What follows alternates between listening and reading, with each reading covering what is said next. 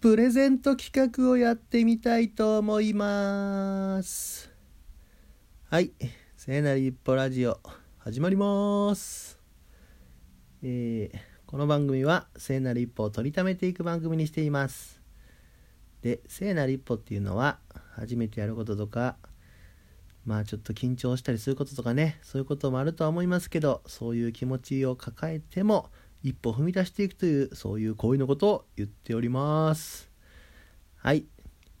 今日のテーマはね、えー、プレゼント企画をします。です。えっ、ー、と皆さんご存知ですか？どんぐり FM っていう番組を。えー、ボイシーとかさポッドキャストとかのとかで聞ける。えー、あの人らはなんだ編集者なのかライターなのかな。ちょっと今ピンときませんがあれだ。えっとウェブ編集者とブロガーの人かな、えー、成美さんと夏目ぐさんっていうのがやっているえー、どんぐり FM っていう番組がありましてそれでプレゼント企画をやってたんですよ。えっ、ー、と377回目。合法的にぶっ飛ぶ方法だったかな？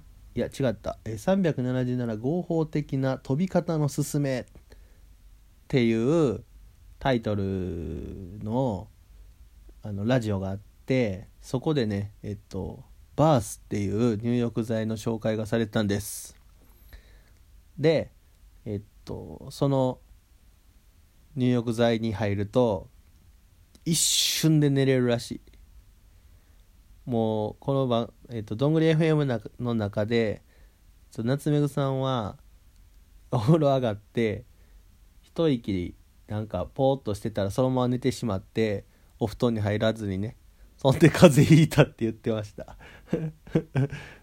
それぐらい一瞬で寝れる合法的な飛び方ができるという入浴剤だそうです。で、えー、このどんぐり FM でねプレゼント企画をしますということで、えー、ツイートしてくれた中から抽選で何名か分からへんかったけどそのバースをプレゼントしますって言ってました。それでねまさかのね私が当たったんですよ。嬉しい。お家に届きました。お手紙がついててねいつも聞いてくださってありがとうございます。ゴールデンウィークはやばい入浴剤で癒されてください。引き続きどんぐり FM をよろしくお願いします。なるみ。